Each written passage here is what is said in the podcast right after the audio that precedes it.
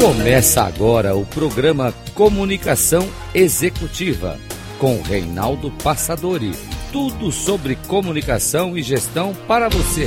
Rádio Cloud Coaching.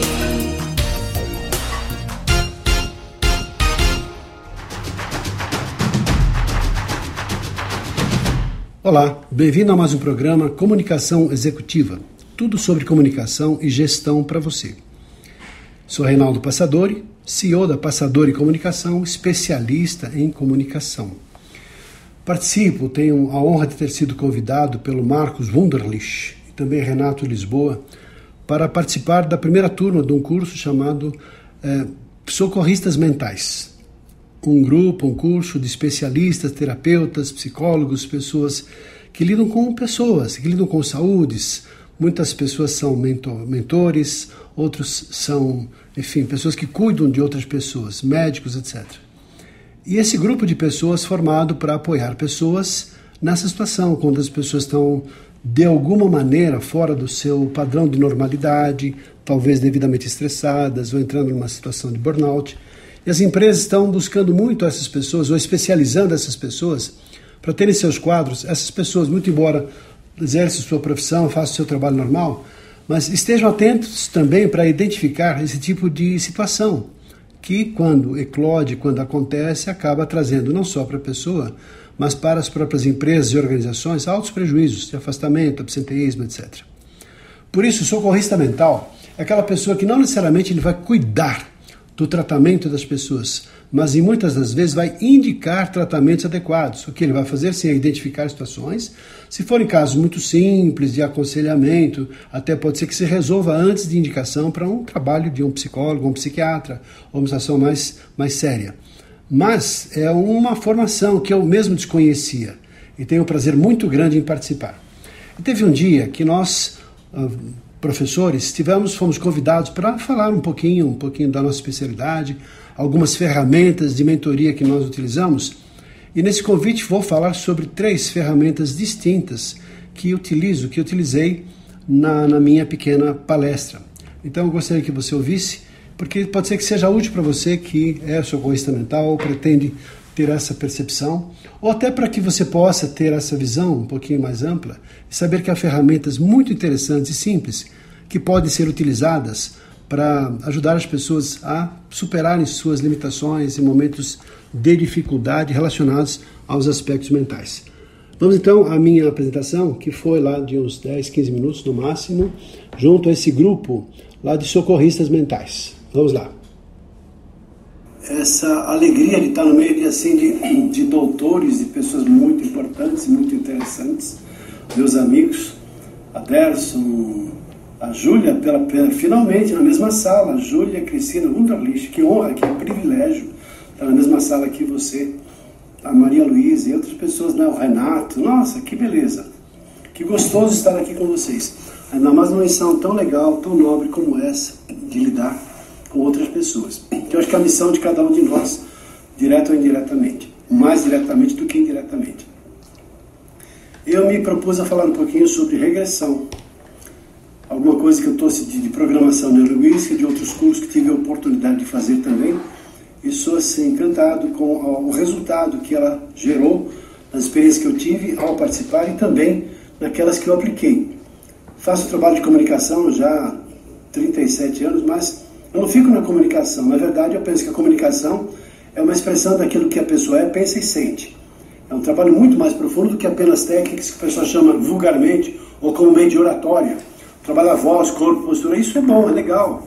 Mas a comunicação é uma expressão da energia, de toda uma essência que existe dentro de cada um de nós, que vai interferir lá na liderança, na negociação, na venda, no contato, no discurso, na palestra, numa aula. Então é muito mais do que apenas pequenas ou simples técnicas que podem ser aprendidas com o livro. E os outros recursos também, até citei para o Marcos, o Marcos falou, se quiser citar, falar sobre essas técnicas rapidamente, fique à vontade. Mas vamos então falar assim, de algumas que eu também acho, eu acho que é interessante, e que não estão citadas naquela relação, mas que vale a pena também, se alguém tiver interesse, vascular, pesquisar, talvez até conheçam e façam ou pratiquem. E uma delas é um, um trabalho chamado Corpo Espelho da Alma. É um processo de cura. Uma vez, eu sempre fui fazer muitos cursos. Uma vez em Santos, teve aqui um curso dos franceses que vieram aqui, curso espiritual, um trabalho de cura. Eu, como sou muito curioso, fui lá e, e fiz esse curso. Que é, começa assim com o processo energético, energia, todo mundo de energia, energia que flui, que vem, que vai, etc. Que o Marcos certamente já deu muitas aulas sobre isso, a gente teve aqui muitas oportunidades. A própria Malu também falou também sobre isso já numa das suas aulas. Vivemos no mundo de energias. Isso é comum e é prático, todos nós sabemos isso. E a energia que flui através das mãos também. Tanto que há processos e métodos, até jurei, da igreja messiânica, o espiritismo, que faz lá os passos, enfim, tem todo um processo energético da imposição da, das mãos, que canaliza energias. Esse processo, ele trabalha justamente com curas, nesse sentido de imposição de mãos, mas tem a ver com o que acontece, com a harmonização da, das energias dos chakras, que são pontos de concentração de energia do nosso corpo, conhecido por todo mundo, mas que o que acontece quando existe uma disfunção energética é que a doença se instala. A doença nada mais é do que uma reposição de um processo que está meio desequilibrado na energia. E a doença então encontra espaço para se instalar. E na medida que os chakras estão alinhados, energeticamente ajustados, reduz-se ou elimina-se ou enfim minimiza-se o efeito da doença. Eu vi assim coisas maravilhosas acontecendo nesse convívio com esse pessoal pessoas curando de câncer, pessoas estavam com problema, daqui a pouco não tinha mais problema, dor de cabeça, até coisas mais simples e coisas um pouco mais complexas. E basicamente, não vou, claro, avançar nisso, é só uma, uma, uma pincelada, que é assim, você então impor as mãos nos pontos de chakras, pensar na cor, porque o chakra tem a ver com glândulas, tem a ver com órgãos e obviamente com uma cor específica. Então tem as cores para cada um dos chakras, não vou entrar nisso agora também. Então você pensa e mentaliza, já que também não, não, não se distingue o que é imaginário e o que é real, e nesse sentido, então, nessa harmonização dos chakras, a pessoa vai começando a respirar de uma forma diferente. Daí a pouco, aquele sintoma, aquela dor que ela estava sentindo, passa. E até doenças mais profundas que eu já vi, enfim, pessoas serem curadas. Esse é um deles. Outro que também eu gosto e uso e faço e pratico, eu já vi pequenos milagres acontecerem, é, são as afirmações. Afirmação é aquela repetição de uma, como se fosse um mantra, mas é aquela afirmação positiva que gera certamente uma ordem que você dá para a sua mente, para o seu cérebro, para você então mudar um padrão e mudar um comportamento e mudar uma atitude. Quantas vezes uma pessoa, ouvimos isso já, uma pessoa que repete várias vezes uma mentira vira verdade.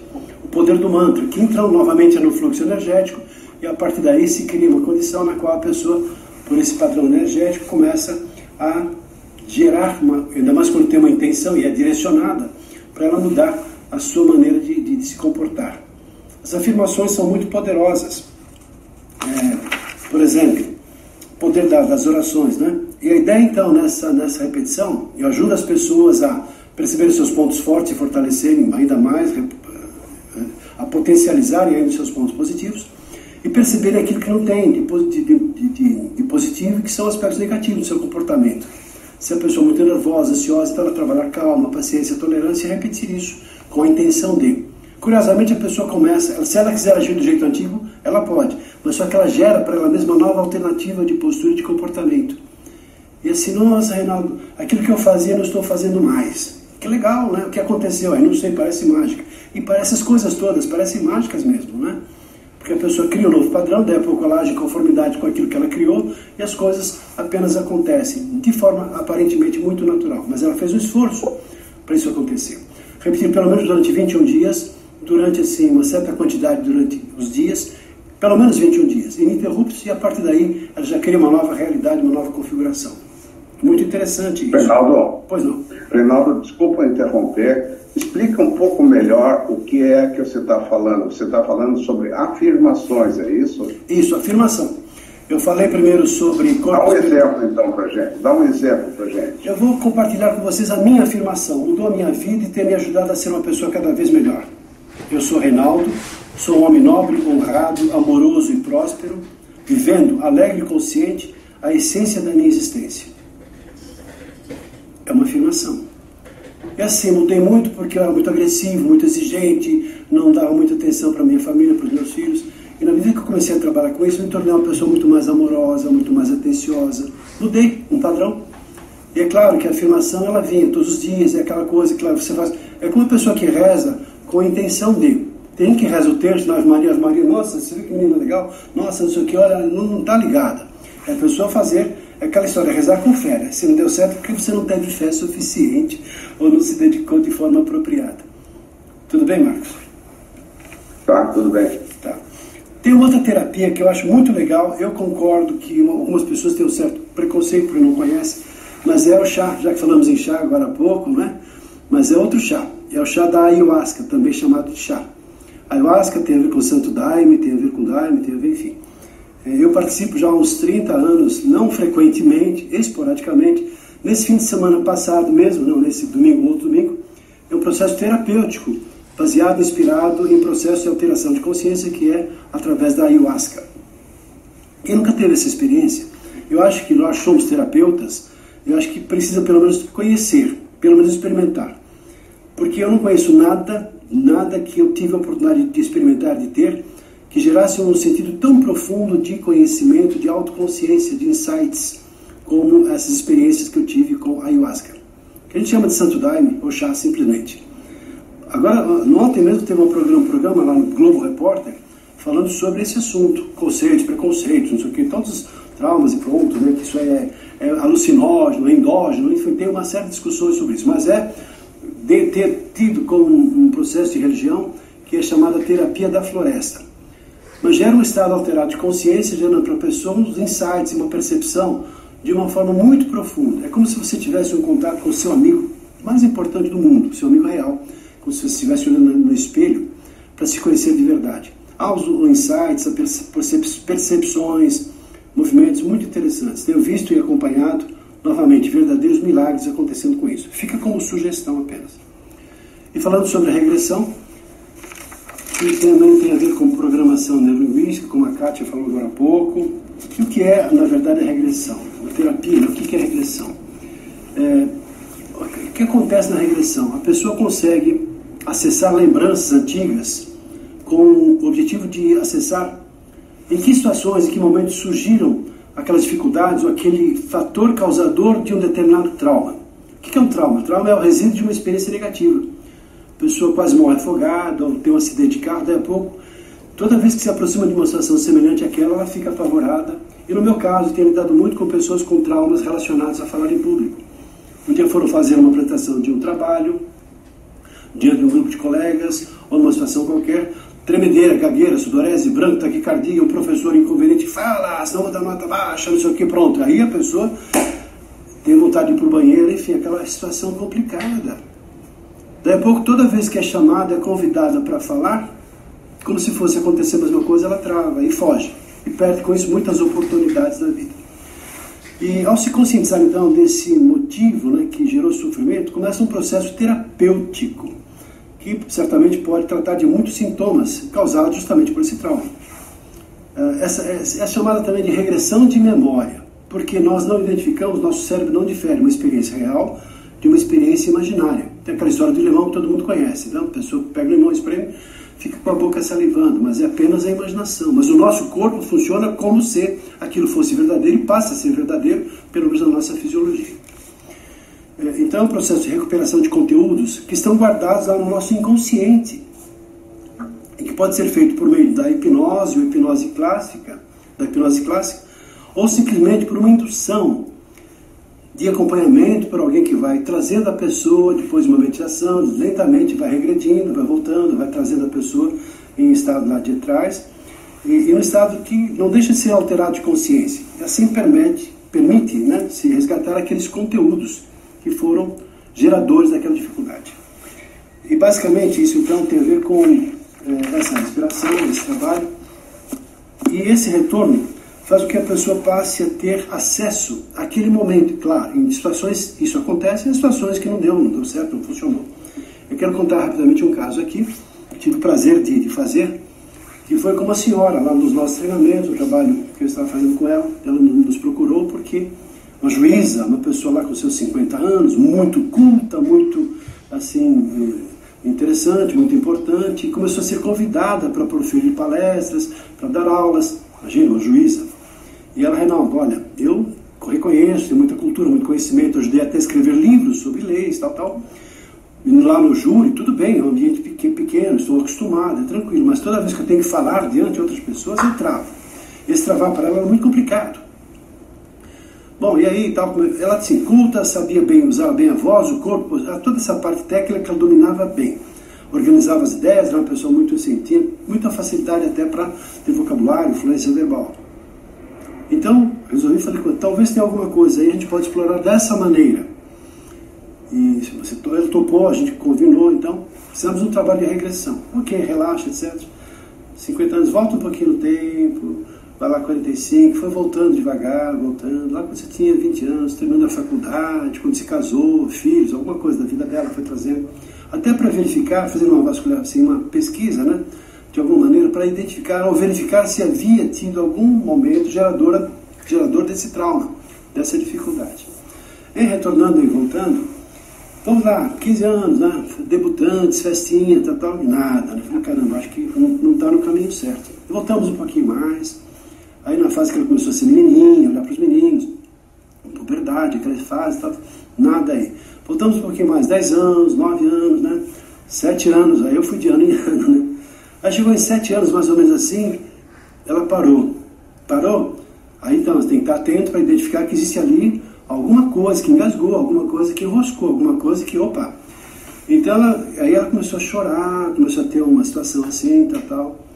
E aí, com muita calma e jeito, assim, pedi que ela contasse, não, o que, que aconteceu? Ela, quando pequena menina, era uma menina muito graciosa. Tanto que a professora, que a admirava, todo mundo gostava dela, é, e ela declamava poesias lá na escola, junto às crianças, as amiguinhas dela, ela era aplaudida, era muito legal, gostava, aquela coisa bonita. Até que num certo dia teve uma festinha, ela conhecia uma poesia, e a professora, então, não, agora vem aqui, sem preparo nem nada, a professora convidou a menina, vem cá, vem declamar poesia, tal, tal. E pegou a menina. Normalmente ela falava na sala de aula, num palco, lá, né? enfim, com os coleguinhas. De repente a professora a colocou sobre uma mesa, ali no canto da sala. Então mudou o referencial da menina, sempre olhava de baixo para cima, de repente passou a olhar nos olhos de adultos que estavam olhando para ela, numa expectativa. E claro, naquele momento, todo mundo olhando, aí esperando para daí ela ficou, naquele momento travou, ficou apavorada, ficou ansiosa, começou a chorar, e daí não leu, claro, a professora, não, isso aqui experimentou de novo, não, tá bom, deixa coitadinha, isso aqui, tal, tal, tal, tal, mas a partir desse dia ela nunca mais falou, nunca mais declamou poesia. Então foi o fator gerador dessa dificuldade tão grande. Então propus, claro, aí entre o momento de você fazer um trabalho. Então se propus que ela voltasse, agora como adulta, que era uma pessoa consciente da sua vida, da sua autoridade, toda a experiência de vida, e conversasse primeiro com ela mesma, para dar essa compreensão, para falar com aquela menininha, que era ela mesma, só que pequena, acolhendo, entendendo, fazendo ela que a, a professora teve uma boa intenção de ajudá-la fazer poesia, enfim, que ela não tinha simplesmente as ferramentas, que ela, enfim, é uma pessoa que ia ter muita ferramenta, muita capacidade, ia ser uma pessoa bem-sucedida na vida e também que ela perdoasse a professora, que tinha uma boa intenção, não fez aquilo por maldade. E assim, depois de um tempo, até ela ficar tranquila, relaxada, você conversou lá com você mesmo, está tudo bem, você acha que está bem agora, podemos voltar?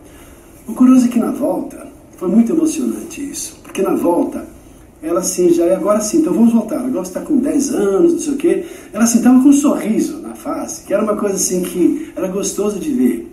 Eu já assim, pô, alguma coisa aconteceu muito legal. E você assim, quando você tinha que falar, agora não, tivesse assim tal. Mas ela foi voltando devagar, fomos voltando, não vou perder muito tempo, foi passo a passo, na vida dela, no casamento, às vezes que ela podia ter falado assim, agora sim, muito próximo, 49 anos, ela entrou nos 50. Então vamos lá, dar mais um passo, vamos voltar à realidade. Estava com os olhos fechados. Respire, abra os olhos quando sentia vontade, tal, tal. Ela voltou assim, nossa, assim, de uma. Parecia, estava com uma lemolência. Ela falou assim, Rinaldo, é, é assim, é, até chorei naquela hora, né? Ela falou assim, olha, nós podemos parar nosso trabalho aqui. Você não sabe o que aconteceu, você não sabe o que você fez comigo. Na verdade, foi um espelho né, para ela poder se conhecer e ter essa oportunidade. Mas ela assim, terminamos depois do trabalho, mas ela assim, agora você vai aproveitar, mudou a vida dela.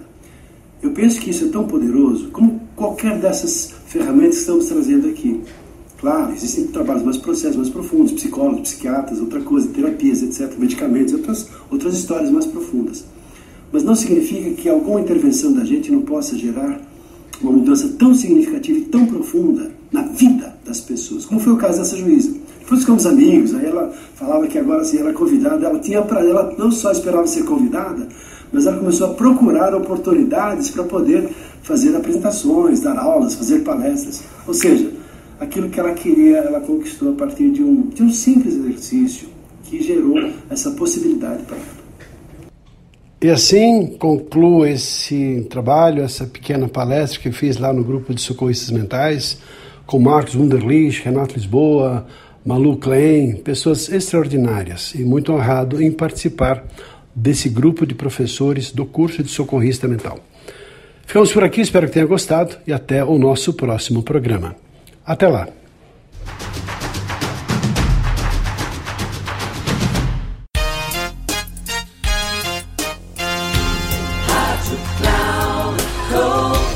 Encerrando por hoje o programa Comunicação Executiva com Reinaldo Passadori. Tudo sobre comunicação e gestão para você. Rádio Cloud Coaching.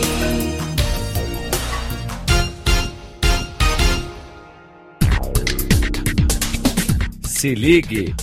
Comunicação Executiva com Reinaldo Passadori sempre às segundas-feiras, às 8 da manhã, com reprise na terça às 12 horas e na quarta às 16 horas, aqui na Rádio Cloud Coaching. Acesse o nosso site radio.cloudcoaching.com.br e baixe nosso aplicativo na Google Store.